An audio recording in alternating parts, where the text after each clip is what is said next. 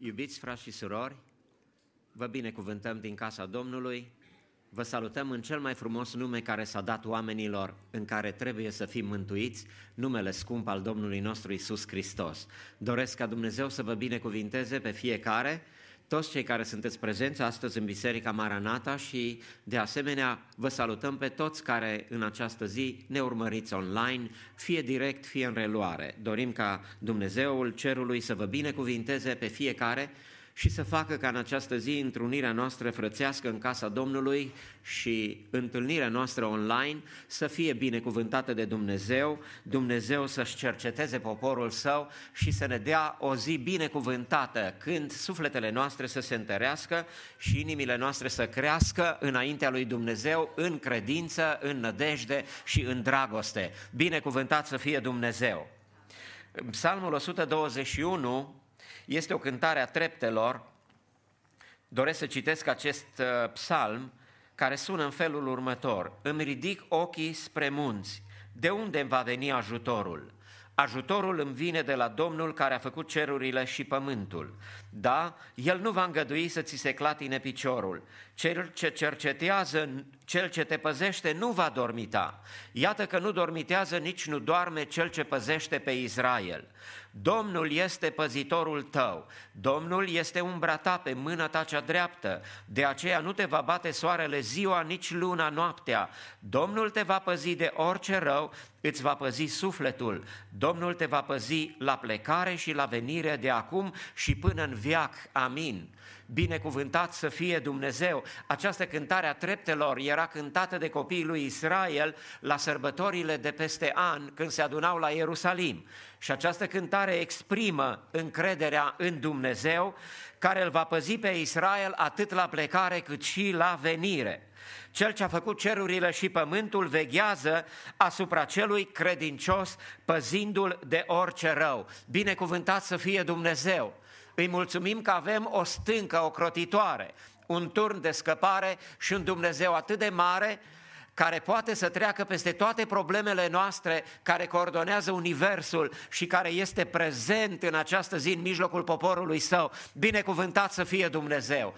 Se merită să-L lăudăm și să-L înălțăm pe El și să dorim în această dimineață ca Dumnezeu să binecuvinteze slujba divină din această zi, închinarea noastră înaintea Domnului să fie primită înaintea sa să-L rugăm să binecuvinteze cântarea de laudă, să binecuvinteze cuvântul Evangheliei care va fi rostit în dimineața aceasta și să-și binecuvinteze toată lucrarea, inimile noastre să fie mișcate și cercetate de Domnul prin puterea cuvântului Său, binecuvântat să fie Dumnezeu. Ne vom ruga în această rugăciune de dimineață la deschiderea slujbei divină și pentru cei care sunt bolnavi în această zi și care nu pot să vină în casa lui Dumnezeu. Dorim ca Dumnezeu să-i cerceteze lucreze acolo unde ei se află.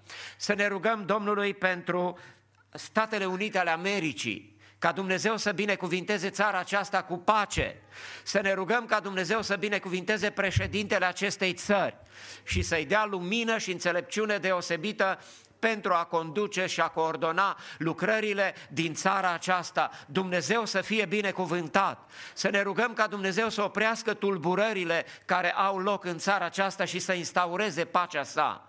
Să ne rugăm lui Dumnezeu în această rugăciune ca Dumnezeu să păzească și să ocrotească pe cei ce sunt chemați pentru ordine și pentru disciplină în țara aceasta. Viața lor este în pericol în fiecare moment. Să ne rugăm ca Dumnezeu să fie ocrotirea lor și paza lor.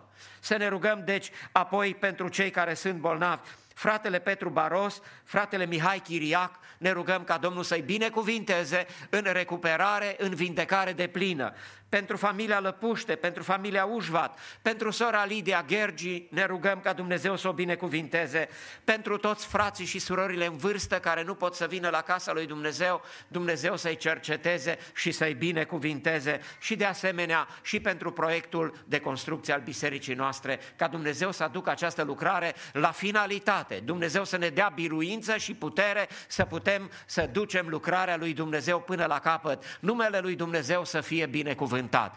Vă invit cu respect să vă ridicați în picioare, cei prezenți și cei care sunteți cu noi online, de asemenea, să vă rugați împreună cu noi. Să cerem binecuvântarea lui Dumnezeu peste slujba din această zi, peste cuvântul care va fi rostit și peste cei care sunt bolnavi, numele Domnului să-i vindece, să-i cerceteze și să-i binecuvinteze. Cu toții ne rugăm.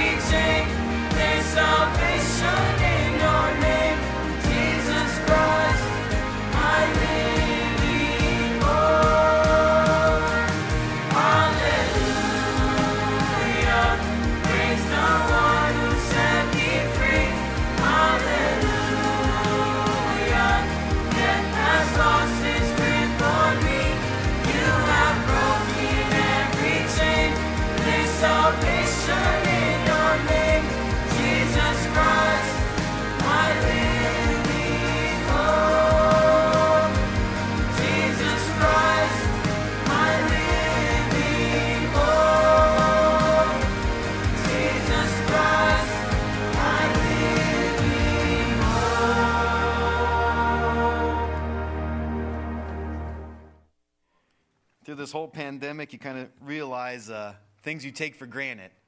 Uh, going to church every Sunday seems it's just normal, and then you don't do it for a few months. Then you realize, I missed it. I miss seeing my brothers and my sisters and the greeters and, and people that I haven't seen in months, and I'm glad to be here with you guys today. Um, another thing that I was reminded of when I got dressed for the first time to, to come up to preach this morning is uh, it reminded me of something I saw on the internet, and it says attention. I realized during this quarantine it has come to my attention that I've gained weight, and you don't need to bring it to my attention because I already know. Thank you very much. And as I was putting on my clothes this morning, I was like, whoa, been sitting inside a lot lately. Anyways, uh, just a little humor to try to break things up. Um, there's been something that's been uh, rattling around in my head for the last month or two. And if you go into my construction office, I have it written down on my, my dry erase board on the very bottom corner on the right so the other guys don't erase it when they go in there. And it's something that I heard on the radio and I didn't even know what it was speaking and what it was pertaining to. But when I heard it, I knew that it was important and I was to remember it. And it, it, it was something so simple. It was this If not me, then who?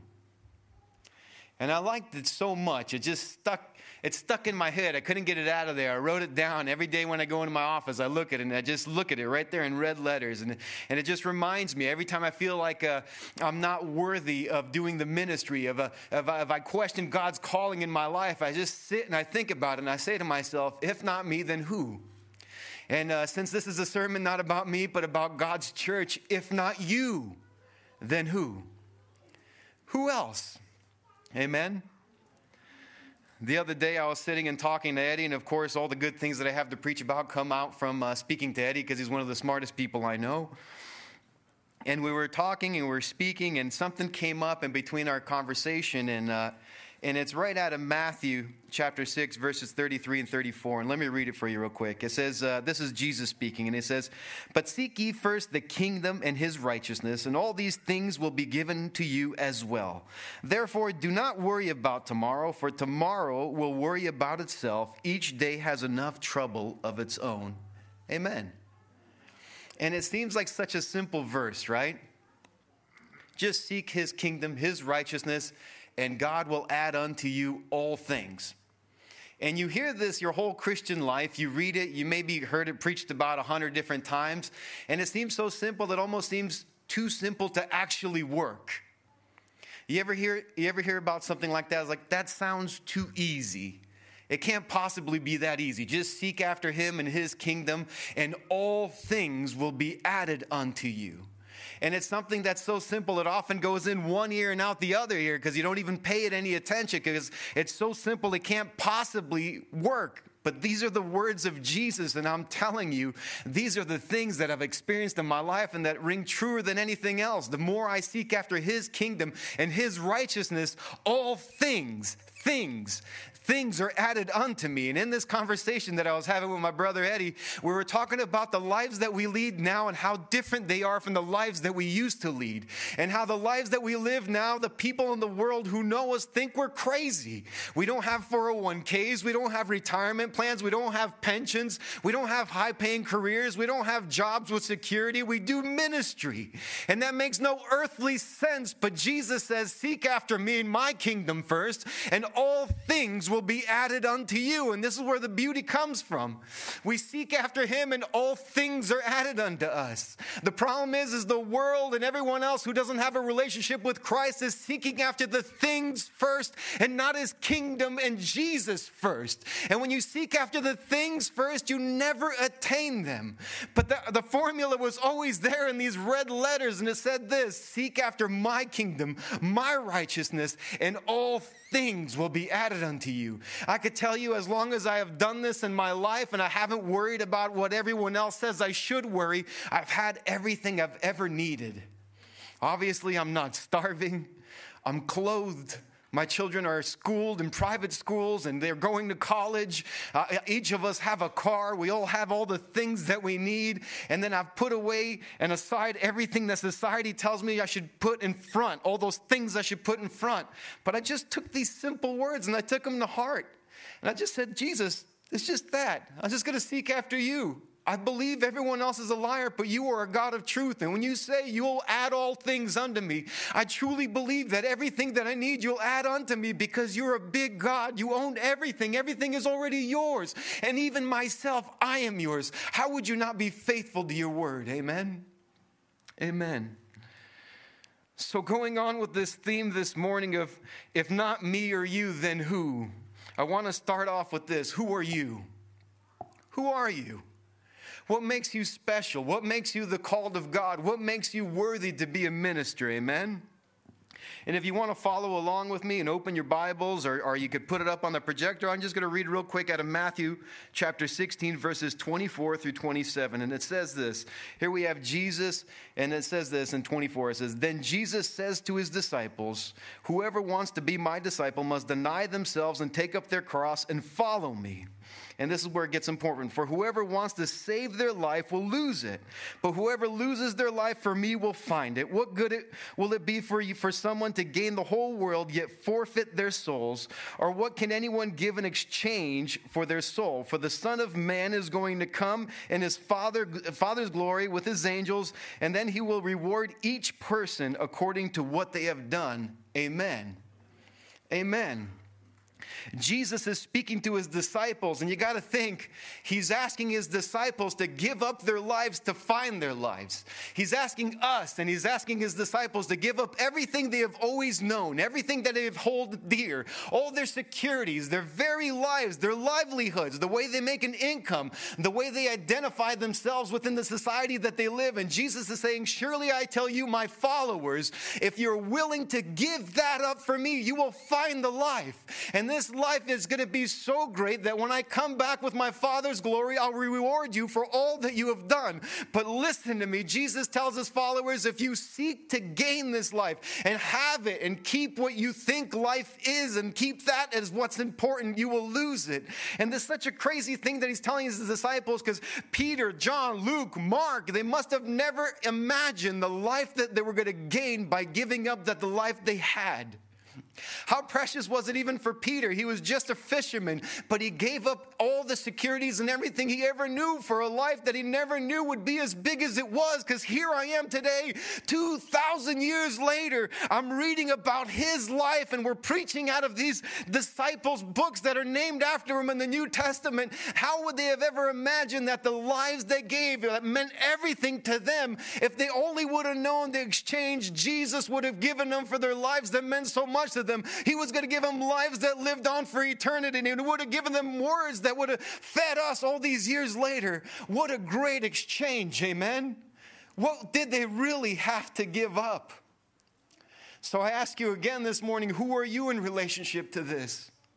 I know when I first started ministry, I really thought it was only going to be for a season.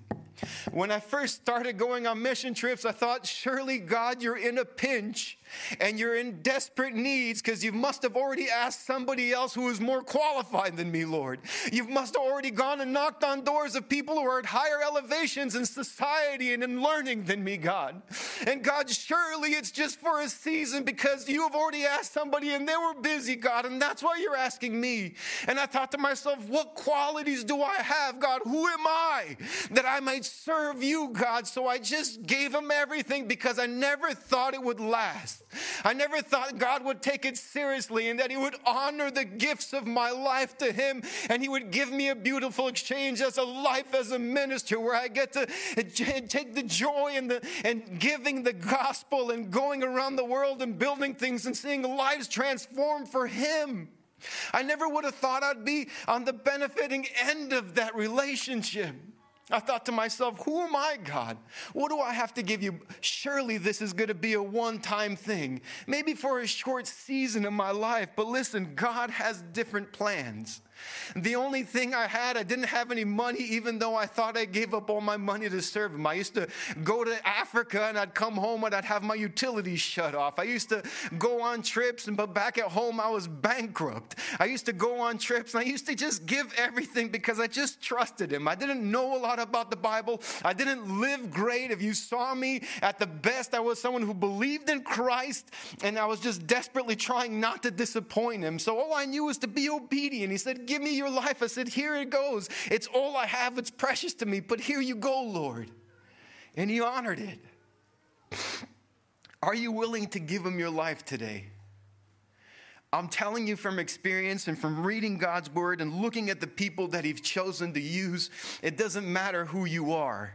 He's willing to take it and give you a beautiful reward in exchange for what you think is precious. Amen? He's willing. The second thing I want to talk to you guys about this morning, because there's still a lot of service and another sermon coming up, amen. This is just the warm up. If you go to concerts, this is the opening band.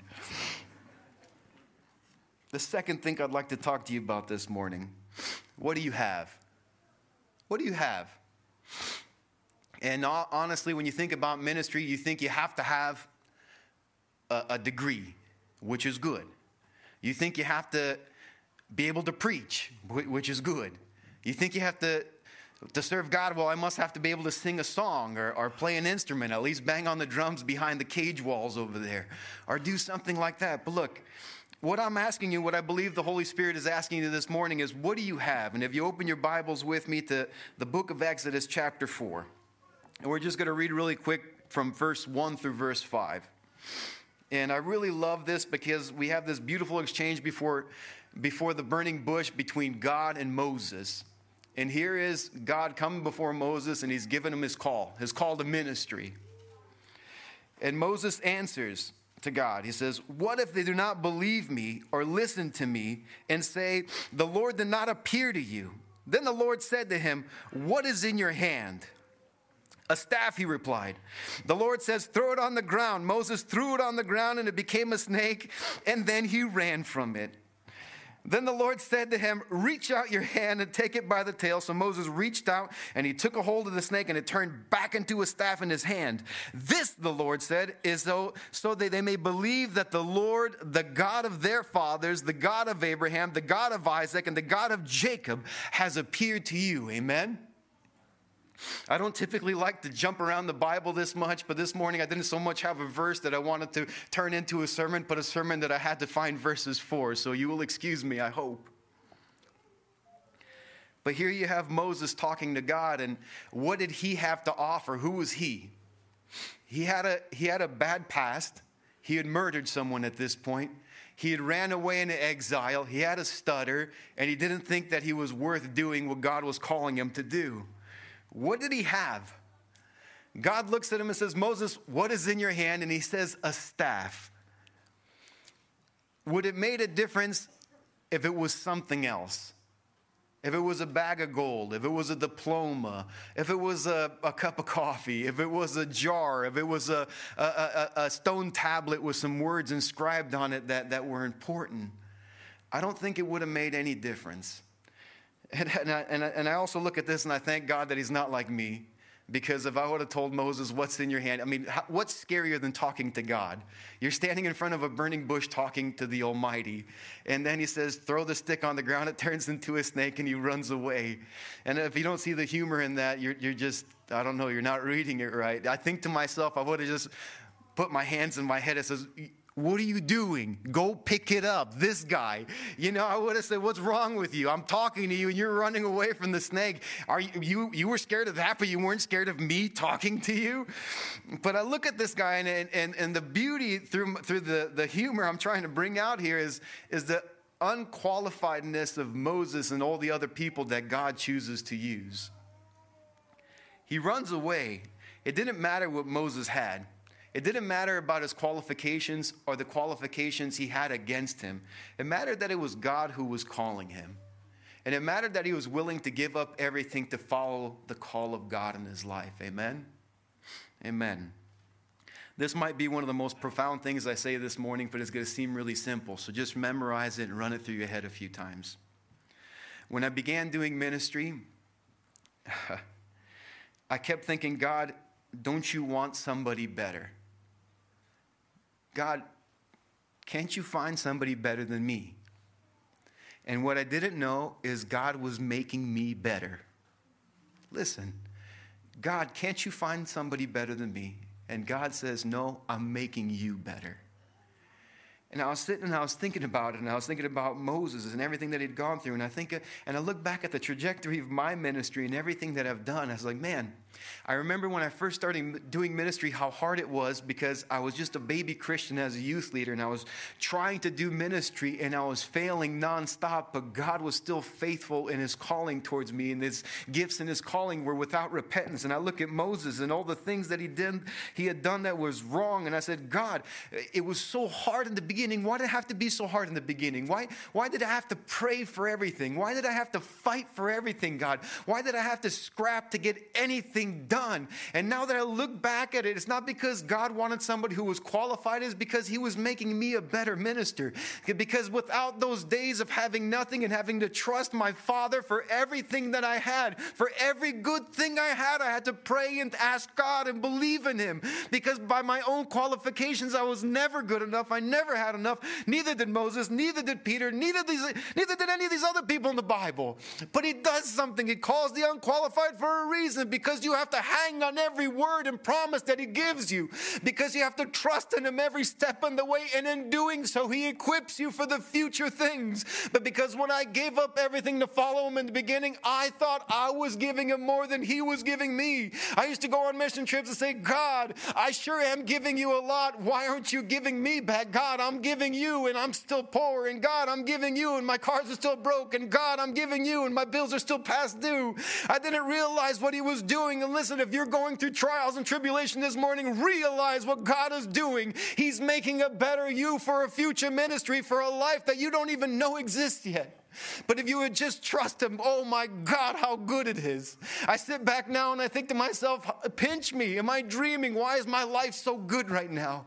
Not because it's easy in the terms that human people would outside the church say it's easy by these standards, because I get to pray and see my God move and He loves me and He uses me, and I love that. And I wouldn't change this life for anything. Amen? When he asked for my life, I thought it was everything, but he was teaching me things. He was making me better. I remember going to Kenya. I was like, man, we got this money, we got these trusses. What do I do? I sat in a mud hut and I learned how to weld. I learned how to do concrete forms.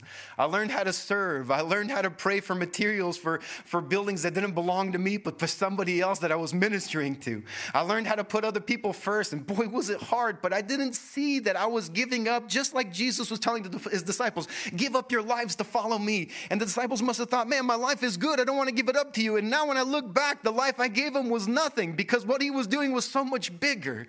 He taught me a trade. So I started doing bigger mission trips. I started going to bigger projects. I started welding bigger things in bigger places. I started going on more trips. I started preaching with more conviction because God's working in my life. And I didn't even realize what was happening. But look, God, I, I served you, I gave you, and you saw the end from the beginning, though, even though I didn't. But all I had to do was have trust in you. And now I realize that now I went from being just a, a, a sinner saved by grace, and, I, and now I had the opportunity to give you my life. Now you've taught me trades. Now I'm doing these mission trips. And guess what? I didn't even realize I wanted to be a full time ministry at the beginning. But guess what? I do these projects. God grows me. Other people see the things that I accomplished. And then what? Next month, I'm going to go and I'm going to start being a full time missionary. Why? Because of the things God taught me in the beginning. Are you just willing to give Him your life? Are you willing to give Him what's in your hands? Are you willing to give Him what's in your hands? When I think about that, I think about the Acts church. Everybody came together, had everything in common. You think everybody had a sermon, everybody had a song, everybody had a poesia? They gave what they had to the body of Christ, and God added to their numbers every single day. And the onlookers looked at the church in awe because they saw the power of God moving amongst them. That's an amazing thing. I ask you today, what do you have? Amen.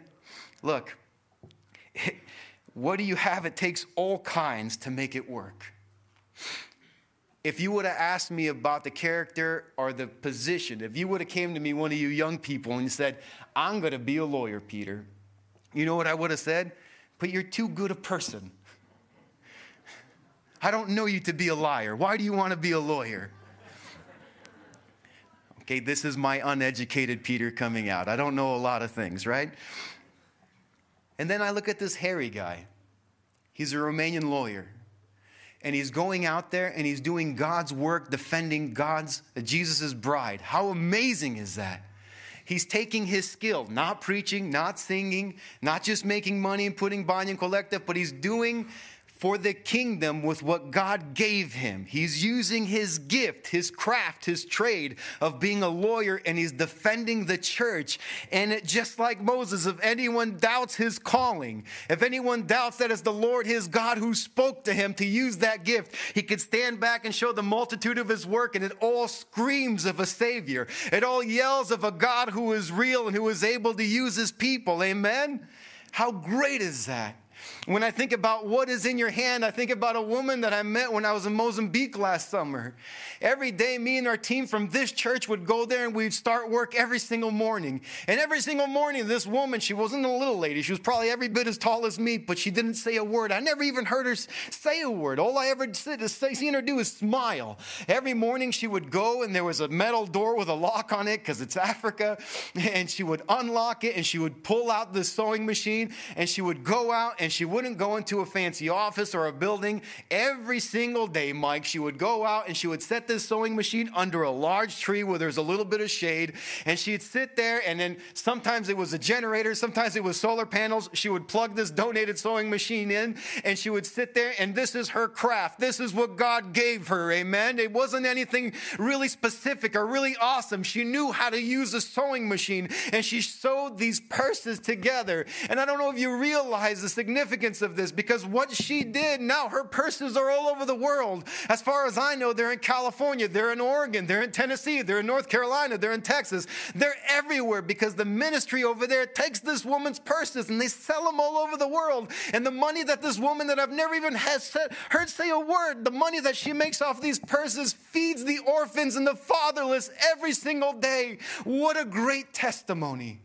I ask you, what do you have in your hands? Who are you? What do you have?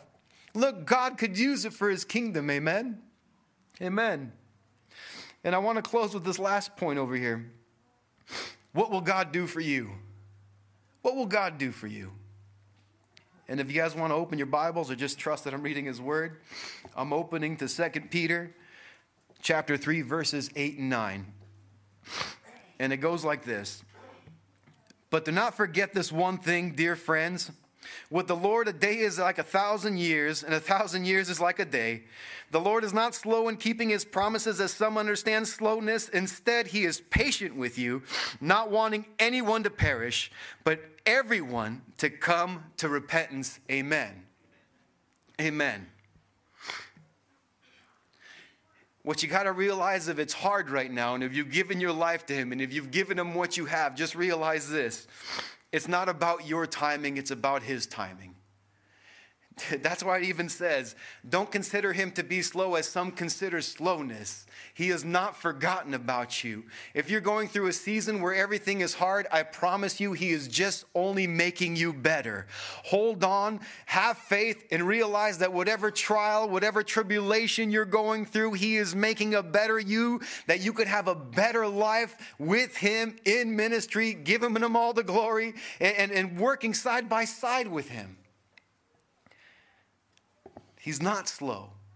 He's got his own time. Amen? It's at his time. I used to pray all the time and think, and uh, I used to think about this one problem. I used to think about this one need that I have. And then I didn't realize that I would pray and I would pray and I would be disappointed because God wasn't doing what I wanted Him to do, especially in the beginning. I would pray and I wouldn't see, see things change, and I would have to stay in prayer and in faith, even though I didn't see with my carnal eye the thing of what I was praying for. And I would have to sit, and I, now I realize that God was growing me, and He's continuing to do the same thing, and He's growing you. But look, His timing is different, and we're praying about that one thing and that one situation, but His goal is different. His goal is that no one should perish, but everyone to come to repentance. Amen? That's his goal.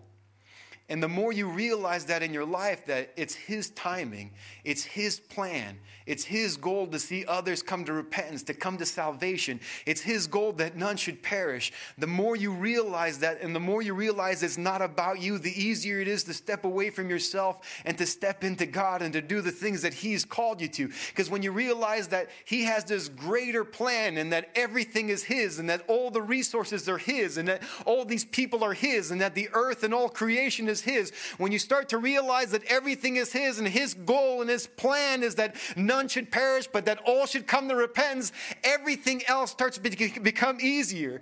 Praying for money for projects is easier because I pray, I say, God, I need the money for this project. I need the, the finances I need to get X, Y, and Z accomplished. But God, I know long before ever I needed it, it was your desire that all these people would come to repentance and it would come to know you, Jesus. I knew that there is no time for you and a day for me is like a thousand years for you, and vice versa. God, you always had things in your plan. You always knew what you're doing.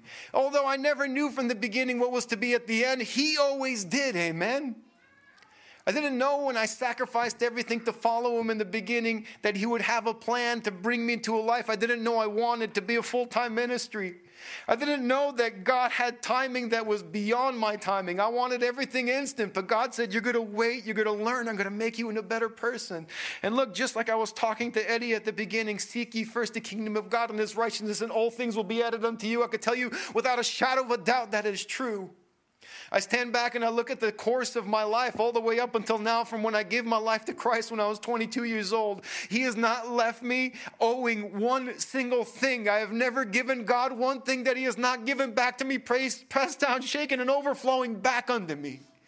He has always been faithful, and He will always be faithful to you.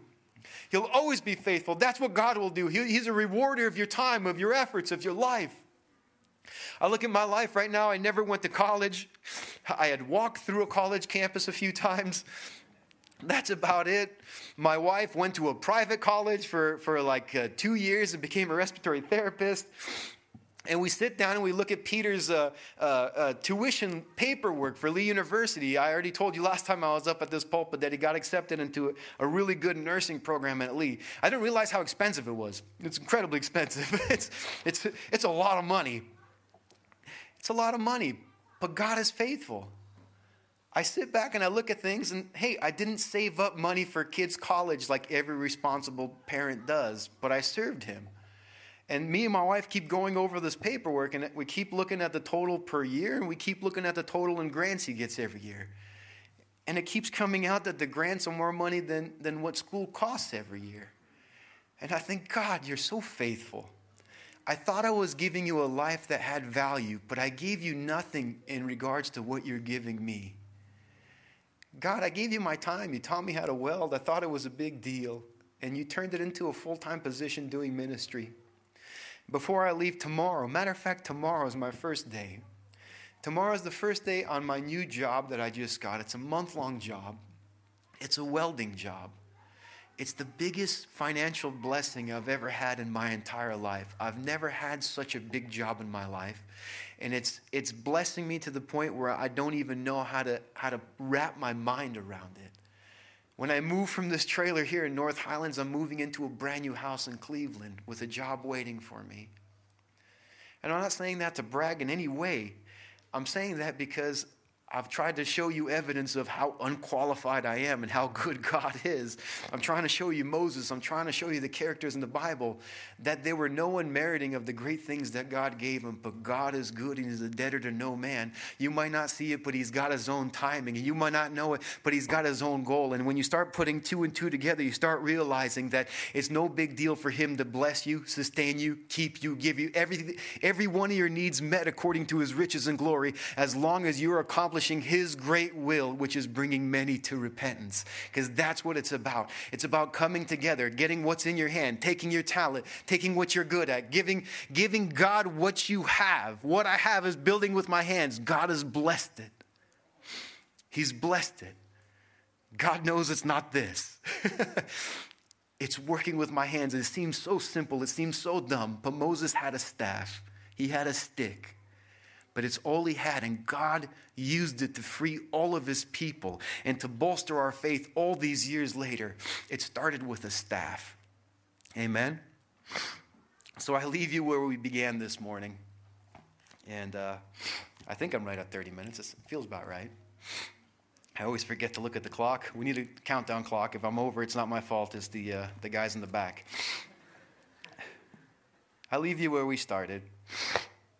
But seek ye first the kingdom of, of, of, of, his, of the kingdom and his righteousness, and all these things will be given unto you as well. Therefore, do not worry about tomorrow, for tomorrow will worry about itself. Each day has enough worry of its own. If not you, then who? Will you elect to take God's call? Will you elect to take what you think is precious, your career, your time, your securities, and give it unto God? Because if not, if not you, who? You think some wealthy businessman has the time? You think some very popular person who has all things going for them has time? God never called those people. God always called simple people, career people, fishermen, carpenters, tax collectors, doctors. He called all kinds, and He's calling you today. And I'm just here to witness to you and tell you over and over again He's faithful and just. If you give Him the life that you think means everything, He will give you back a life that you will never know, could have imagined. And, and, just, and just in His wisdom, He also won't tell you what that life is. He'll let you gain it through faith because He's making a better you. Don't forget that. God bless you, church. Mulțumim Domnului pentru mesajul care ne-a fost adus prin fratele Peter Boroș. Dorim ca Domnul să-l binecuvinteze. Ne dăjduim că fratele Peter Boroș va mai fi în biserica noastră pentru un cuvânt de rămas bun înainte ca să plece dânsul la Tennessee. Dumnezeu să-l binecuvinteze în lucrarea la care l-a chemat. Câteva scurte anunțuri. Fratele Moise Gaode, păstorul principal al bisericii, vedeți că nu este prezent astăzi aici, dar este în Biserica Victorii, aici în Sacramento, la binecuvântarea celui de-al doilea nepoțel care l-au primit, la binecuvântarea micuțului Elisei Andrei de la sora Caroline. Domnul să-i binecuvinteze acolo unde sunt astăzi, la slujba divină. Cel mai apropiat serviciu divin al bisericii noastre este la este miercuri seara, când avem o seară de rugăciune în casa Domnului. Ne-am întâlnit deja miercurea trecută și Domnul ne-a binecuvântat. Ne dăjduim ca să veniți și dumneavoastră cât puteți la seara de rugăciune să ne bucurăm aici în sanctuarul bisericii.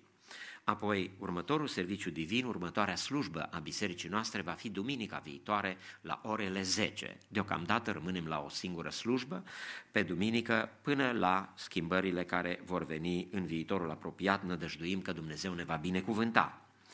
În continuarea slujbei în această dimineață vom citi cuvântul lui Dumnezeu din Luca, capitolul 13, cuvânt citit în limba engleză de fratele Valentin Antone. Așa cum dumneavoastră cunoașteți, noi rămânem la planificarea care o avem să citim în fiecare zi capitole din Biblie pentru tot parcursul anului și întotdeauna duminica când suntem în casa Domnului citim unul din capitolele programate.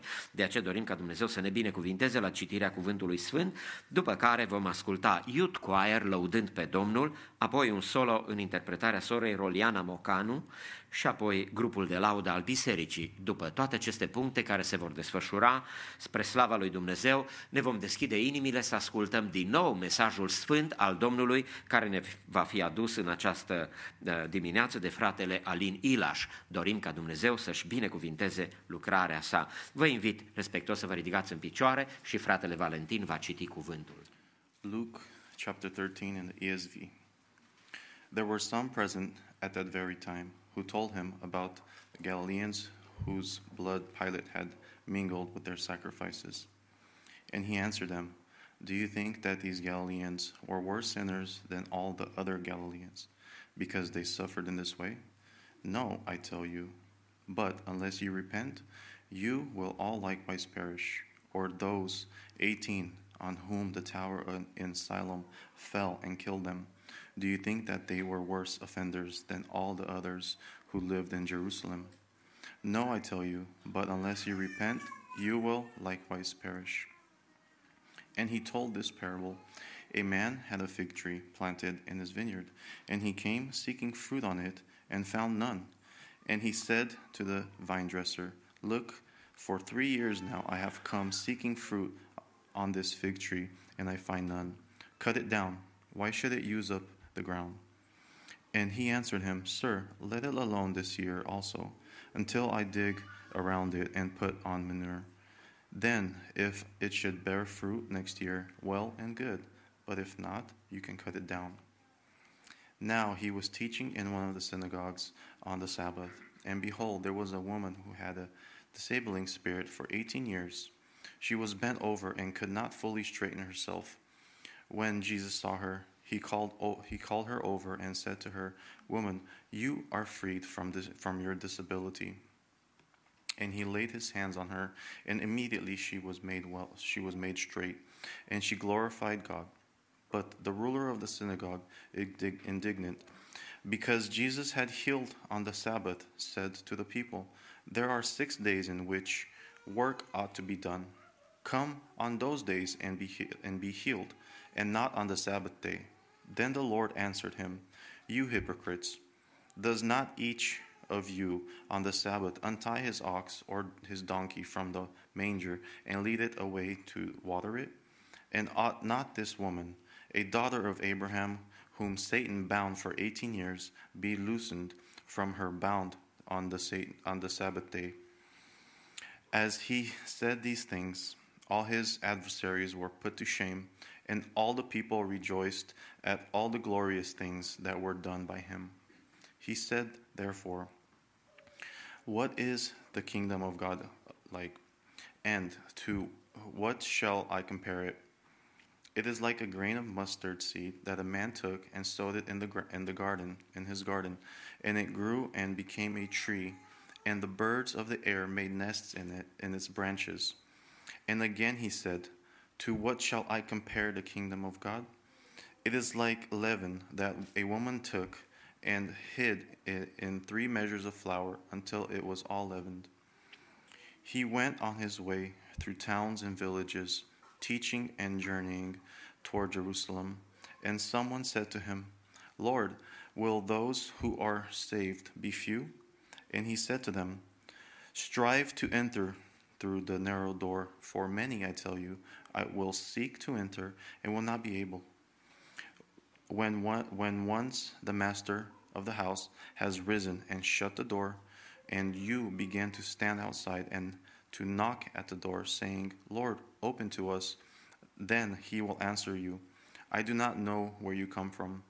Then you will begin to say, We ate and drank in your presence, and you taught in our streets. But he will say, I tell you, I do not know where you come, where you come from. Depart from me, all you workers of evil. In that place there will be weeping and gnashing of teeth. When you see Abraham and Isaac and Jacob and all the prophets in the kingdom of God, but you yourself cast out.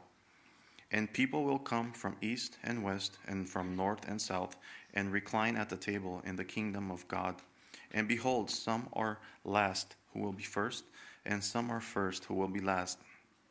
At that very hour, some Pharisees came and said to him, Get away from here, for Herod wants to kill you. And he said to them, Go tell that fox, Behold, I cast out demons and perform cures today and tomorrow, and the third day I finish my course. Nevertheless, I must go on my way today and tomorrow and the day following, for it cannot be that a prophet should perish away from Jerusalem.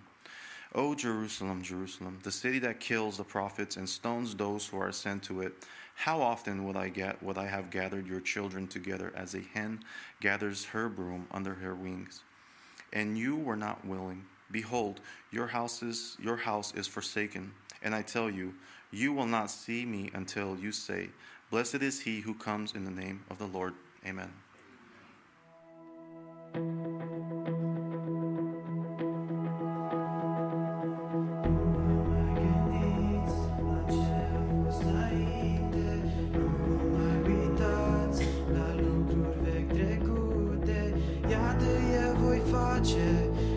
Voi face lucruri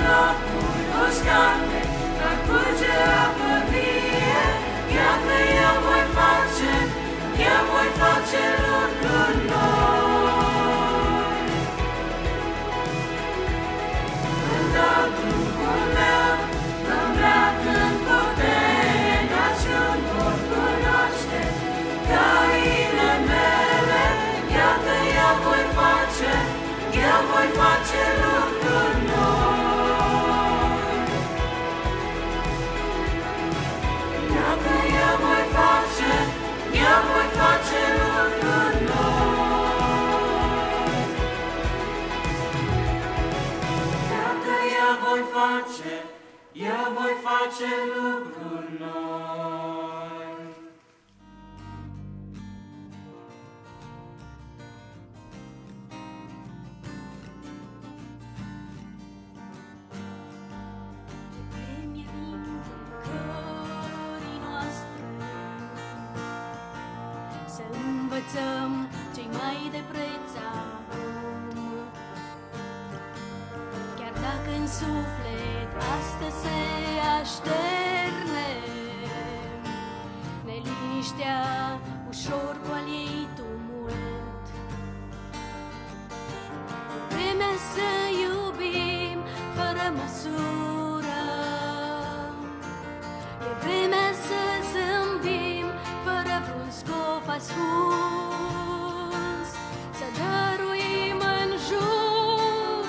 aducem o frântură din cerul sfânt aici jos pe pământ.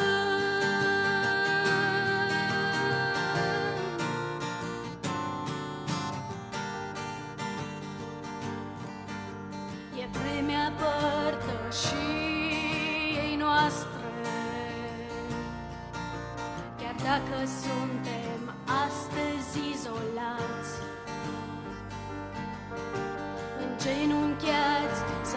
mijlocim în rugăm Să nu uităm pe cei ce s-a păsați E vremea să iubim fără măsură. E vremea să zâmbim fără vreun scop ascuns. Să dăruim în jur, să ducem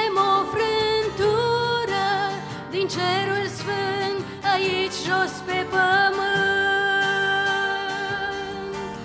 Din cerul sfânt aici jos pe pământ. E vremea cercetării noastre să îi iertăm pe cei ce ne-au greșit. Să reaprindem dor de veșnicie. Iubind așa cum Domnul ne-a iubit. E vremea să iubim fără măsură. E vremea să zâmbim fără vreun scop ascuns.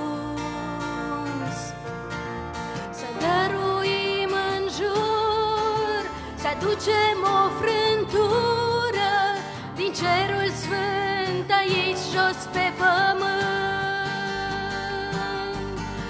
E vremea să iubim fără măsură, e vremea să zâmbim fără vreun scop ascuns.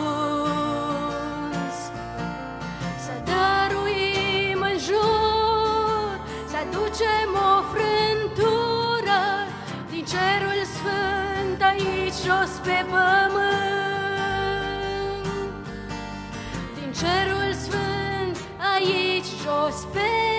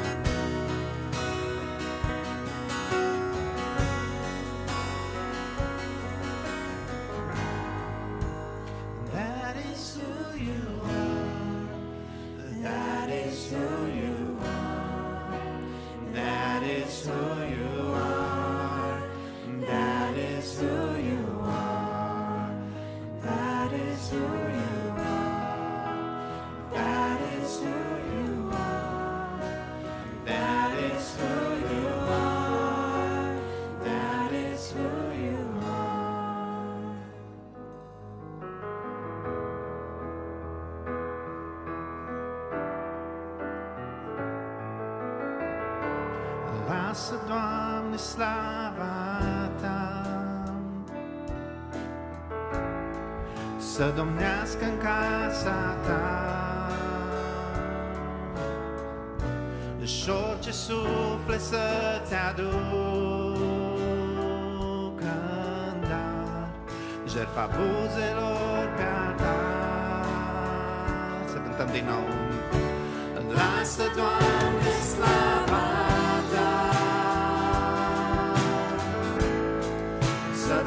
escancar Show Jesus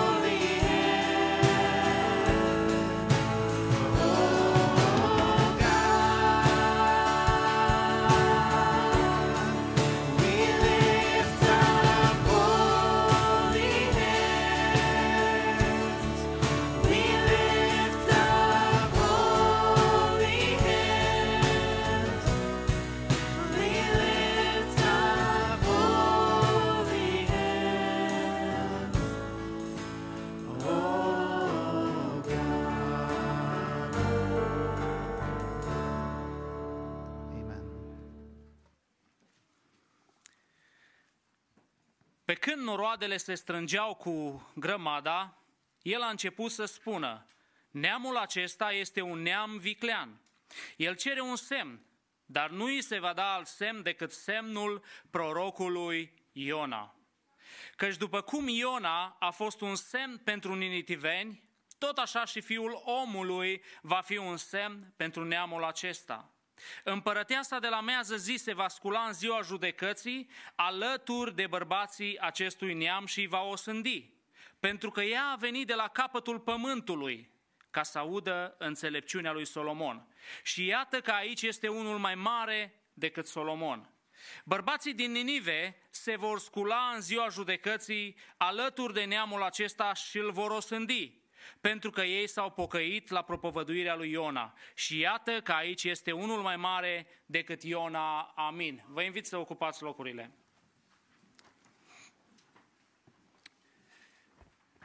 Mulțumim Domnului că suntem din nou în casa Lui, din nou putem să ne vedem fețele, din nou putem să avem părtășie, să ne rugăm unul pentru altul, să vorbim unul cu altul și dăm slavă Domnului pentru lucrul acesta. Dragii mei, în continuare, în timpul care ne-a mai rămas la dispoziție, aș vrea să privim în textul acesta și să vedem ce vrea Domnul să ne transmită în dimineața aceasta. Dacă vom citi câteva versete mai înainte, vedem că Domnul săvârșește o, minute, o minune. Scoate un drac dintr-un, dintr-un mut. Și vedem că totuși cei care erau prezenți acolo, o parte din ei îl acuză pe Domnul că face semne și minuni cu ajutorul uh, șefului dracilor, cu Belzebul. Și vedem în textul acesta pe care l-am citit că vine, vin oamenii aceștia și cer de la Domnul un semn. Și spune, neamul acesta este un neam viclean, el cere un semn. După ce Domnul face minuni și dacă ne uităm de la începutul Evangheliei după Luca, vedem că Domnul face minuni, înmulțește pâinele, uh, învie pe fica lui Air și multe alte minuni, totuși oamenii aceștia vin și mai cer un semn de la Domnul. Și spune, mai dă-ne un semn ca să dovedești că ești Fiul lui Dumnezeu. Și Domnul Iisus le dă un răspuns dur. Spune, nu vi se va mai da un alt semn decât semnul lui Iona.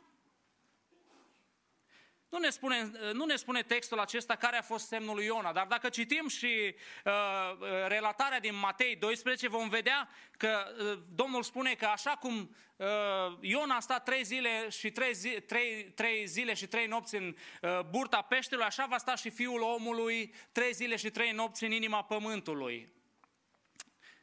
Și vedem că Domnul uh, dă, le spune oamenilor acesta că sem, singurul semn pe care îl va da este ace, semnul lui Iona. Și uh, biserica primară și primele secole, uh, oameni, uh, biserica primară s-a folosit de povestea lui Iona pen, și uh, totdeauna au asociat-o cu învierea dreptilor, cu învierea sfinților. De aceea și găsim în catacombele din Roma uh, multe imagini ale uh, multe desene despre această istorisire, despre Iona în burta peștelui, Iona stând la umbra vlăstarului și alte, alte picturi. Deci este de o importanță vitală pentru biserica creștină, pentru biserica lui Dumnezeu, pentru că Iona poate fi uh, o prefigurare a Domnului Isus Hristos. Viața lui Iona, mesajul lui Iona poate fi asemănat cu ceea ce avea Domnul să facă pentru omenirea întreagă. Îl vedem pe Iona că este trimis de Dumnezeu și n-ascultă, dar uh, se suie pe o barcă într-o direcție uh, greșită și totuși îl vedem la un moment dat că acceptă să fie aruncat în mare ca să-l, să-i salveze pe acei uh, oameni, pe acei marinari Uh, din barca unde el s-a suit. La fel și Domnul Isus, vedem în, în uh, Evanghelie că a potolit furtuna, uh, vedem că Domnul Isus a venit să salveze omenirea și Iona avea un mesaj pe care îl ducea la Ninive tocmai pentru a-i salva pe cei din Ninive. Dragii mei, găsim foarte multe asemănări între povestea lui Iona și uh, lucrarea Domnului Isus Hristos. De aceea, Domnul le spune acestor oameni tar la cerbice, dacă pot să le spun, sau oameni care totdeauna cer un semn, totdeauna vor o dovadă, Domnul Iisus le spune, singurul semn care vi se va da va fi semnul lui Iona. Povestirea aceasta este o povestire plăcută și iubită de copii. Numai eu nu știu de câte ori am spus, am spus-o copiilor mei și trebuie să o pun în scenă, să acționez așa cum a acționat Iona, să fie un înghițit de pește, mă și mir că mai sunt în viață la câte, de câte ori am fost înghițit.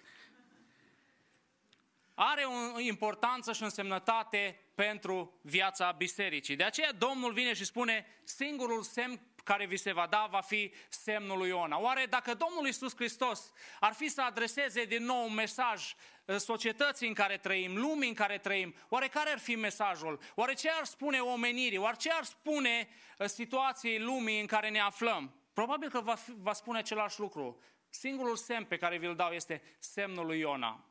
Aș vrea să vedem ce presupune acest semn al lui Iona. Ce a însemnat pentru Niniven și ce înseamnă pentru noi semnul lui Iona. Dacă ne uităm în, în primul rând, semnul lui Iona a fost experiența lui Iona de a sta trei zile și trei nopți în, inim, în, în burta peștelui. Așa cum am amintit, asta prefigurează moartea și învierea Domnului Isus Hristos, faptul că Domnul Isus Hristos a stat trei zile și trei nopți în, în inima pământului, așa cum spune El. Acesta este și semnul pe care biserica creștină, noi ne întemeiem existența pe moartea și învierea Domnului Isus Hristos. Dacă n-ar fi murit Hristos pentru noi, dacă n-ar fi fost o, o moarte și o înviere, probabil că biserica nu ar fi rezistat sau am fi doar un club, niște oameni care ne-am adunat uh, și alte lucruri ne-ar ține împreună, dar ceea ce ne ține împreună ca biserică este moartea și învierea lui Isus Hristos. Ceea ce ne dă speranță într-o lume mai bună este moartea și învierea lui Isus Hristos. De aceea acest, acest lucru este important pentru noi. Nu știu dacă experiența lui Iona i-a determinat pe niniveni să accepte mesajul pe care Iona avea să-l transmită. Poate înfățișarea lui Iona, pentru că a sta în burta unui pește înseamnă să ieși diferit de acolo, să nu mai ai probabil... Și am citit o istorie și unii spun că e adevărat, alții spun că nu, uh, despre un uh, pescar, uh, James Bartley, în 1891 a ieșit cu, bărci, cu mai mulți pescari în largul mării să prindă balene, pești de ăștia mari și la un moment dat când au prins una, în încercarea de a-l trage, de a trage balena în barcă sau unde o trăgeau ei, a fost înghițit. Și pentru 15 ore a stat în burta peștelui. 15 ore s-au chinuit colegii lui să-l scoată din burta peștelui. După ce a fost scos din burta peștelui, arăta diferit. Nu mai avea păr pe el, pentru că acidul din stomacul peștelui l-a ars. Uh, o perioadă îndelungată de timp a fost orb, nu a mai putut să vadă și autoritățile vremuri, vremii de atunci l-au pus într-un muzeu, bineînțeles, l-au angajat și oamenii veneau să-l vadă pe Iona cel modern. Modern uh, pentru că avusese aceeași experiență ca Iona. Unii spun că, uh, deși ziarele vremii, și dacă vă uitați pe internet veți vedea că multe, mulți ani la rând această poveste a, fost, a apărut în ziare. Specialiștii zilelor noastre, prin 2017, au venit cu o concluzie și au spus această povestire nu este adevărată pentru că omul nu poate să reziste în burta peștelor atât de mult timp sau nu poate să reziste deloc. Dar noi ne uităm în Sfânta Scriptură și îl vedem pe Iona stând nu 15 ore, stând 72 de ore, 3 zile și 3 nopți. Dragii mei, și știința este limitată, are o limită.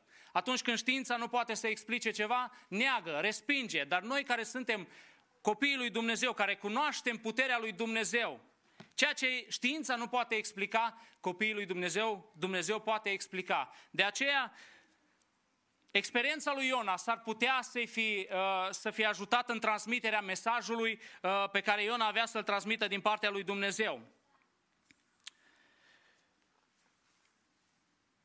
Generația de astăzi poate fi asemănată cu generația de atunci. Ne uităm, vedem violență, vedem răutate, vedem tot felul de lucruri rele întâmplându-se în societatea noastră. Vedem că societatea nu merge într-o direcție bună, cu toate descoperirile și cu toate, uh, cu toată educația care, de care omul modern are parte, totuși omul devine din ce în ce mai radical, din ce în ce mai lipsit de principii, din ce în ce uh, gata în a face răul și vedem zilele acestea, cu protestele acestea, cât de, cât de rău poate să uh, să meargă un om să distrugă businessul unui aproape de-a lui, să omoare oameni și tot așa, și așa mai departe. Vedem că societatea aceasta poate fi asemănată cu societatea din vremea lui Iona, cu, chiar cu cetatea Ninive și cu, socie, cu, cu uh, generația din timpul Domnului Isus Hristos.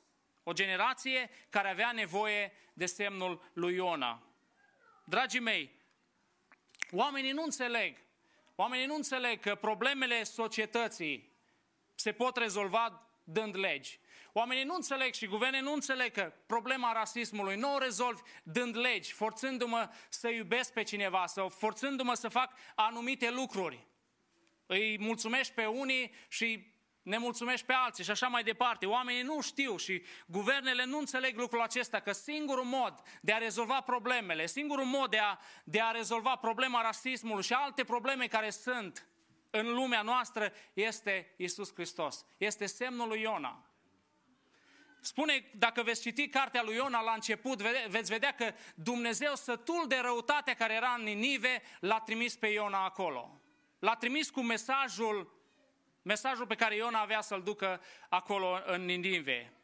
De aceea biserica este importantă pentru societatea în care trăim. Deși am fost considerați neesențial, deși am fost dați la o parte, deși n-am putut face nimic în pandemia aceasta, totuși biserica, biserica lui Hristos este esențială pentru societatea în care trăim. Dragii mei, din păcate și noi am acceptat Mulți dintre noi am acceptat să fim neesențiali. Ne-am închis fiecare în locul nostru și ne-am văzut de treaba noastră. În timp ce oameni au murit necunoscându-L pe Dumnezeu, oameni muribunzi care au, au avut nevoie să stea de vorbă înainte de a trece pe lumea cealaltă, poate cu un păstor, poate cu un preot și nu au avut ocazia și tot felul de tragedii s-au întâmplat în timp ce noi am acceptat să ne considerăm neesențiali și să ne vedem de treaba noastră. Dragii mei, e bine că ne-am protejat, dar să nu uităm un lucru. Biserica nu e doar despre noi, doar despre mine personal. Dacă mor eu, se termină biserica. Sau dacă nu știu cine pleacă, nu mai este biserică. Biserica lui Hristos a început acum 2000 de ani și se va sfârși când va veni El. O va lua acasă. De aceea biserica este importantă și aș vrea să nu pierdem din vedere lucrul acesta.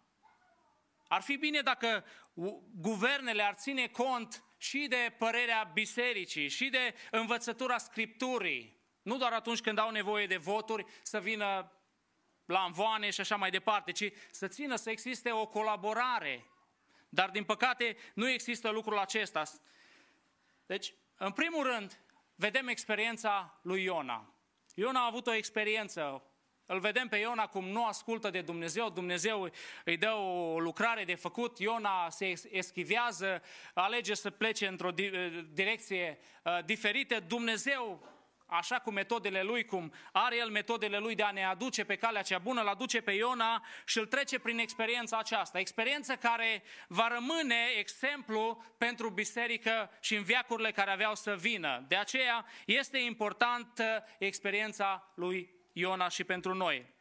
Semnul lui Iona a fost apoi urmat de mesajul lui Iona. Iona avea avea un mesaj de dus. Experiența lui Iona a culminat cu mesajul lui Iona. Iona a ajuns în cetatea Ninive și a dus mesajul pe care îl avea din partea lui Dumnezeu. A vestit în primul rând pocăința. A spus cetății Ninive încă 40 de zile. Încă 40 de zile. Dragii mei, mesajul pocăinței, mesajul pe care Iona l-a transmis atunci este valabil și pentru noi. Și pentru noi care stăm în casa lui Dumnezeu și pentru cei care stau în afară, care nu-L cunosc pe Dumnezeu. Aceeași soluție este la toate probleme, pocăința. Pocăința. Încă 40 de zile. La Niniveni Dumnezeu le-a dat 40 de zile. Mie mi-a dat până acum 37 de ani. Dumneavoastră puneți fiecare vârsta. Dumnezeu ne-a dat fiecăruia un timp în care să ne întoarcem la Dumnezeu. Oare ne-am întors la Dumnezeu?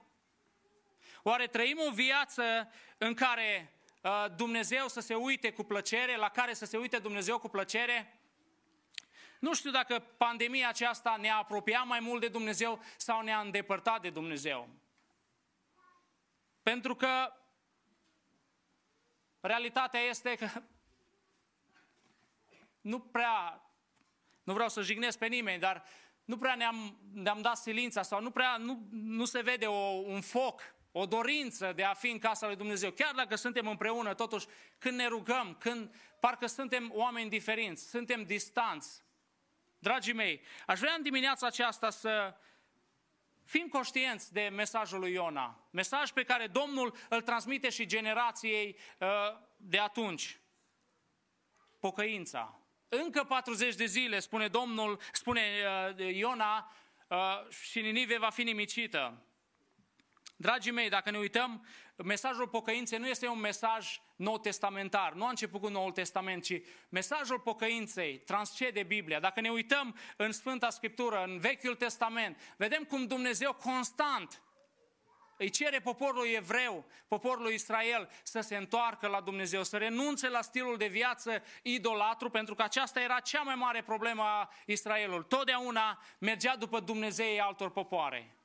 Și Dumnezeu, vedem că transmite constant prin prorocii lui mesaj de pocăință. Și Petru ne spune în fapte 3 uh, cu 19 că Moise le-a spus uh, părinților lor să se, uh, că va veni un proroc, la fel ca el, și de care ei vor trebui să asculte. Și cine nu va asculta de el va fi nimicit din rândurile lor. Și apoi spune cu Samuel, de la Samuel încoace, tot, Toată lucrarea prorocilor, toată lucrarea profeților aveau să prevestească ceea ce se va întâmpla în vremurile Domnului Isus Hristos. De aceea, mesajul pocăinței este atât de important pentru zilele noastre.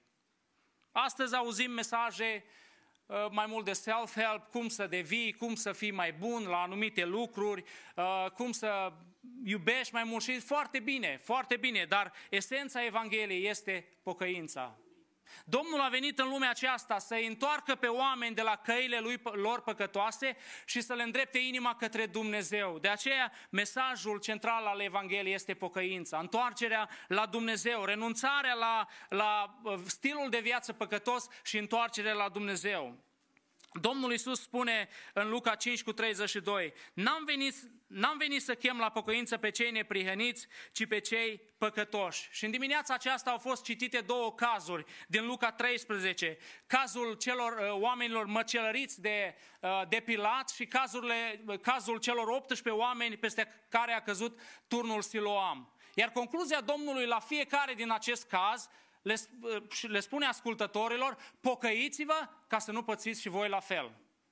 Dragii mei, pocăința este esențială pentru viața noastră. Nu există trezire fără pocăință. Putem să așteptăm noi trezirea mult și bine. Dacă nu există o părere de rău a omului, de stilul, în care, de stilul de viață în care se complace, dacă nu există o dorință sinceră de renunțare la căile noastre și o întoarcere la Dumnezeu, nu va fi o trezire. Am probabil fiecare ne-am așteptat că se va sfârși pandemia și nu vor, mai, nu vor mai fi locuri în biserică, oamenii vor fi doritori, oamenii vor veni și se vor mărturisi și așa mai departe. Din păcate, omul modern o duce bine, are tot ce îi trebuie, are un stil de viață uh, confortabil, iar confortul îl împiedică să facă un pas, îl împiedică să se umilească, să-și ceară iertare, să, să trăiască un stil de viață plăcut Domnului. Spunea Sfântul Ioan, gură de aur, că în vremea lui, uh, lui Iona, atunci când, după ce Iona a vestit mesajul Evangheliei, spunea el că la mare căutare nu era purpura, materialul din care își făceau haine cei bogați, ci era sacul, sacul umilinței. Vedem că cetatea Ninive s-a pocăit în sac și în cenușă. Au luat simbolic, au luat sacul asupra lor și au, s-au pocăit înaintea Domnului. Dragii mei, pocăința este necesară salvării noastre, salvării omenirei. Fapte 11 cu 18 ne spune în felul următor, după ce au auzit aceste lucruri, s-au potolit, au slăvit pe Dumnezeu și au zis, Dumnezeu a dat deci și neamurilor pocăința ca să aibă viață. Care viață? Viața veșnică, dragii mei. Domnul Iisus spune în 15 cu 7 Luca, tot așa vă spun că va fi mai multă bucurie în cer pentru un singur păcătos care se pocăiește decât pentru 99 de oameni neprihăniți care n-au nevoie de pocăință. Pocăința este esența trăirii cu Dumnezeu. Pocăința înseamnă transformarea mea și a ta. Fiecare avem experiența transformării noastre. Fiecare știm ce am făcut. Din ce ne-a scos Domnul? Fiecare avem această experiență a convertirii noastre. Deși oamenii uh, spun lucruri urâte despre noi, uh, consideră că suntem manipulați și am văzut în vremea aceasta a pandemiei cum uh, tot felul de oameni acuzau biserica că e manipulată de preoți, de păstori și așa mai departe. Uh, un, un medic a scris o carte, Bătălia pentru minte, uh, după 1900 și uh, omul acesta spunea, doctorul acesta spunea despre John Wesley că a câștigat atât de multe suflete pentru Hristos pentru că a cunoscut bine sistemul nervos al omului. Într-un fel, spune el că i-a manipulat pe oameni. Spune el că uh, John Wesley își începea predicile cu, și îi speria pe oameni cu, cu realitatea iadului și apoi la sfârșit le dădea o soluție de venire la Hristos, de pocăire și de, de a scăpa de pedeapsa iadului și astfel oamenii se pocăiau, oamenii acceptau mesajul lui John Wesley și apoi erau integrați, spunea el, erau integrați în comunitate și a zis că, și spunea el că uh, li se schimba comportamentul. Deși omul ăsta era ateu, nu era creștin care spune lucrul acesta, pentru el, el așa a văzut că John Wesley, un amărât de om în secolul 17-18, a avut așa mare putere și mii de oameni și noi suntem urmașii lui uh, și sunt aproape cât 800 de milioane de, sau un miliard de, de, de penticostali și de, de carismatici la ora actuală, pentru că un om, dacă ne luăm după acest doctor, a reușit să manipuleze atât de mulți oameni. Noi cunoaștem realitatea, că lucrarea pe care, uh, lucrarea de convertire, lucrarea de, de, de uh, uh, nu vine termenul, de convingere a omului, nu face, nu abilitatea mea de a vorbi, nu vreo retorică a uneia ce o face Duhul Sfânt. Duhul Sfânt este cel care îl convinge pe om să se pocăiască și să se întoarcă la Dumnezeu. Ne uităm la, la guverne, la, la instituții. Cât încearcă instituțiile, de exemplu, să integreze în societate pe cei care uh, fac ani de pușcărie. Oricât s-ar strădui, oricâte metode ar aplica, aplica ei, metode și la ori la cât specialiști ar apela ei. Vedem că totuși oamenii care au trecut prin experiența pușcăriei nu mai sunt oameni la fel. Oameni, oricât ai încerca să îi integrezi în societate, nu vei mai putea. Deci vreau să spun că uh, acuzele acestea că noi manipulăm oamenii, că oamenii se pocăiesc de, de realitatea iadului, sunt false, pentru că, hai să fim serioși, câți ne-am pocăit noi pentru că ne-am temut de iad?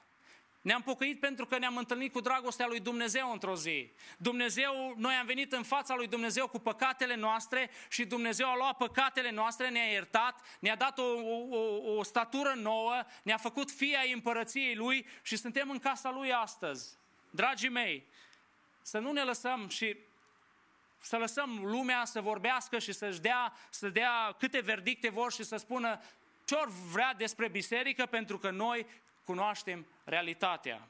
Noi cunoaștem realitatea uh, bisericii și ceea ce se întâmplă și modul lui Dumnezeu de a lucra și de a schimba viața oamenilor. Avem atâtea cazuri în mijlocul nostru de oameni răi, de oameni care au făcut lucruri abdominale și astăzi sunt copii al lui Dumnezeu, sunt slujitori al lui Dumnezeu, sunt oameni în casa lui Dumnezeu. Oameni ale, Dumnezeu alege oameni și asta nu înțelege uh, nici, uh, nici guvernele, nici uh, autoritățile că în casa lui Dumnezeu, problema rasismului în casa lui Dumnezeu este rezolvată. Pentru că în casa lui Dumnezeu când ai venit, nu mai contează că ești doctor, că ai nu știu câte masterate, doctorate, nu contează că ești patron, că ești nu știu ce, în casa lui Dumnezeu suntem egali.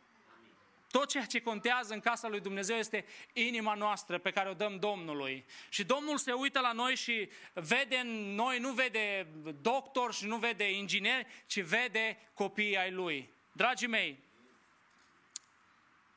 să ascultăm de mesajul acesta al pocăinței și pocăința să fie o realitate în viața noastră. Pocăința să fie o, un principiu de viață pentru viața noastră și să nu ne lăsăm, uh, să nu ne lăsăm uh, duși de nas sau uh, ascultând tot felul de mesaje care ne spun nu trebuie să te pocăiești, nu trebuie să-ți schimbi stilul de viață, Domnul te iubește și așa, Domnul te iubește. Dar a venit Domnul și prin Iona le-a spus celor din Ninive, eu vă iubesc. 40 de zile. După 40 de zile se va întâmpla ceva. Fapte 3 cu 19 spune în felul următor, pocăiți-vă, dar și întoarceți-vă la Dumnezeu pentru ca să vi se șteargă păcatele, ca să vină de la, Du- de la Domnul vremuri de înviorare. Vrem trezire, vrem înviorare, vrem să avem o, o râvnă pentru Domnul așa cum nu am mai avut-o niciodată. Dar aceste lucruri vin în urma pocăinței și zic, Doamne, ajută-ne pe fiecare să înțelegem lucrul acesta. Apoi, a doua parte a mesajului, deci prima parte a mesajului lui Iona uh, a, a, a vorbit despre, uh, despre pocăință, a doua parte a mesajului este despre judecată. În prima parte le-a spus încă 40 de zile și apoi în a doua parte și Ninive va fi nimicită. Adică există o consecință a alegerilor noastre. Alegem să trăim stilul nostru de viață, așa cum vrem noi, va- va exista și o consecință. Ne uităm în societate și ne întrebăm astăzi cum de au ajuns oameni, și chiar am rămas mirat, m-am dus în Rosville la Casco și am văzut un grup de vreo 20-30 de adolescenți, bine îmbrăcați, se cunoștea că veneau din familii bune, protestând acolo și strigând și făcând tot felul un circ de nedescris. Și m-am gândit, cum se poate lucrul acesta? Cum se poate lucrul acesta? Sunt o generație pe care noi am educat-o și noi suntem responsabili și vinovați pentru că am educat o generație și nu le-am spus că există consecințe la faptele lor. Pentru că n-am fost lăsați de guvern, poate uh, punând presiune pe noi să nu disciplinăm copiii, să nu le spunem, să nu le afectăm personalitatea și așa mai departe. Și noi am gustat minciuna aceasta și am educat eu nu zic de dumneavoastră, dar uh, sunt mulți dintre noi care și ne uităm în lumea aceasta, în societatea aceasta, am, am crescut copii care nu cunosc uh, conse- că există consecințe la faptele lor. Și vedem făcând asta tot felul de lucruri în societate și în, în lumea aceasta. De aceea, Iona s-a dus în cetatea Ninive și le-a, și le-a spus că există o judecată. A transmis mesajul acesta, chiar dacă nu i-a plăcut lui Iona. Nu i-a plăcut să... Uh, i-ar fi plăcut să spună numai prima parte, încă 40 de zile și nu i-ar fi plăcut uh, să spună și partea a doua că Ninive va fi nimicită. Pentru că Iona știa că dacă ninivenii se pocăiesc, dacă ninivenii se întorc la Dumnezeu, ei, care erau dușmanii Israelului, Ninive era un oraș, unii spun că capitala Asiriei, alții spun că un oraș mai mare din Asiria, important este că era în Asiria, uh, noi știm câte probleme a avut Israelul cu asirienii. De câte ori a fost cuceriți, de câte ori Dumnezeu s-a folosit de asirieni ca un instrument de, a, de a-i pedepsi pe uh, poporul evreu. Și frica lui Iona a fost că Dumne, uh, ninivenii se vor întoarce la Dumnezeu și vor fi din nou instrumentul de pedeapsă pentru Israelul idolatru care era în vremea aceea. Și Iona, de aceea îl și vedem în ultimul capitol, trist, fără chef de viață, cerându-i lui Dumnezeu să-și ia să ia viața pentru că nu suporta ideea aceasta că și alții, că și alții, nu numai poporul Israel este chemat la mântuire. Dragii mei, există o judecată. Fie că vrem, fie că nu vrem. Societatea, dacă te duci și spui cuiva că există o judecată, va, răspi, va, va râde de tine, va respinge mesajul acesta. Dacă poate stai de vorbă cu creștini de prin lumea aceasta, vei constata cu stupoare că mulți dintre ei îți vor spune, vor fi, uh, vor fi nu vor crede, vor fi uh, uh, sceptici că există o realitate a iadului. Și v-am mai spus lucrul acesta, am fost acum 3-4 ani în urmă la o școală în LA, am vrut să mă înscriu acolo și am participat la un curs să văd cum e. La un curs de formare spirituală și totul a fost frumos până la urmă când profesorul respectiv a spus că nu există iad. Dumnezeu nu își pedepsește, nu poate să facă rău propriei lui creației. Nu se poate, nu poate un Dumnezeu care spune că este dragoste să-și suflice mâinile și apoi să treacă la distrugerea propriei lui creației. Și atunci am știu sigur că nu-i de mine acolo. Pentru că eu citesc în Sfânta Scriptură și văd că există o judecată a lui Dumnezeu. Dragii mei, aș vrea ca mesajul lui Iona să fie semnul lui Iona, să ne fie îndeajuns și pentru viața noastră, și pentru societatea de afară. Pentru că mesajul lui Iona are experiența lui Iona, care este echivalentă cu experiența Domnului Iisus Hristos de a sta în mormânt, de a învia și de a ne da nouă un statut nou și are de a face cu mesajul lui Iona, un mesaj al pocăinței și al întoarcerii la Dumnezeu. Fără o pocăință nu există, nu există binecuvântarea lui Dumnezeu, nu există salvare, nu există uh, rai. Dragii mei, în dimineața aceasta aș vrea ca fiecare dintre noi să medităm la aceste cuvinte și să ne gândim la viața noastră, la modul nostru de a trăi, la modul nostru poate ușuratic și așa cum spunea Peter dimineață, să nu luăm ca un lucru de apucat lucrul acesta, că ne întâlnim ca un lucru normal. Da, a fost normal până acum, dar de acum noi nu știm ce surprize ne-au mai pregătit guvernanții noștri. Probabil vor apăsa pe buton și din nou se vor închide bisericile. Cine știe cum va fi? De aceea să prețuim fiecare părtășie pe care Domnul ne îngăduie să o avem. Să profităm și să ne bucurăm de fiecare întâlnire pe care o avem unii cu alții. Pentru că nu știm, nu știm ce zile vor veni, dar noi știm că atât timp și Ninive, atât timp cât a ascultat mesajul lui Iona, transmis de Dumnezeu, s-au pocăit, au fost sub protecția lui Dumnezeu. Același lucru și noi îl credem, atât timp cât suntem și dăm dovadă că suntem copiii lui Dumnezeu și ne străduim să ducem o viață sfântă, suntem sub protecția lui Dumnezeu. Mă rog pentru fiecare dintre noi, mă rog pentru Biserica lui Dumnezeu, ca în aceste zile să, ră- să aibă în centru ei mesajul pocăinței, mesajul judecății lui Dumnezeu, judecății iminente a lui Dumnezeu, judecata lui Dumnezeu va veni, fie că vrem, fie că nu vrem, judecata lui Dumnezeu. Și uh, în faptele apostolului, găs- în 2 Corinteni găsim un verset spus de apostolul Pavel, că toți ne vom înfățișa înaintea scaunului de judecata lui Dumnezeu să dăm socoteală pentru faptele noastre bune sau rele și să ne primim răsplata. Doamne, ajută-ne să fim oamenii Tăi într-o societate care o ia razna. Amin. Mulțumim Domnului pentru mesajul care ni s-a dus prin fratele Alin, fratele Peter și am vrea să venim înainte Domnului cu un cuvânt pe care Domnul Isus ne spune dacă rămâneți în Ioan 15 cu 7, dacă rămâneți în mine și dacă rămân în voi cuvintele mele, cereți orice veți vrea și vi se va da. De data aceasta vrem să cerem pocăință. Ajută-ne, Doamne, să ne pocăim. Ajută-ne, Doamne, să ne întoarcem cu inima spre Tine în vremurile care vin. Pentru că sunt vremuri grele, așa ne-a spus și Apostolul Pavel, cuvântul lui Dumnezeu este atât de exact, nu ne va dezamăgi. Dar cei care nu ascultă de vremea aceasta și nu înțeleg vremea aceasta, Domnul eh, ne spune, le-a spus celor din vremea aceea, ipocriților, fățarnicilor, cer, vremea uneori o știți, de asta de ce nu o înțelegeți?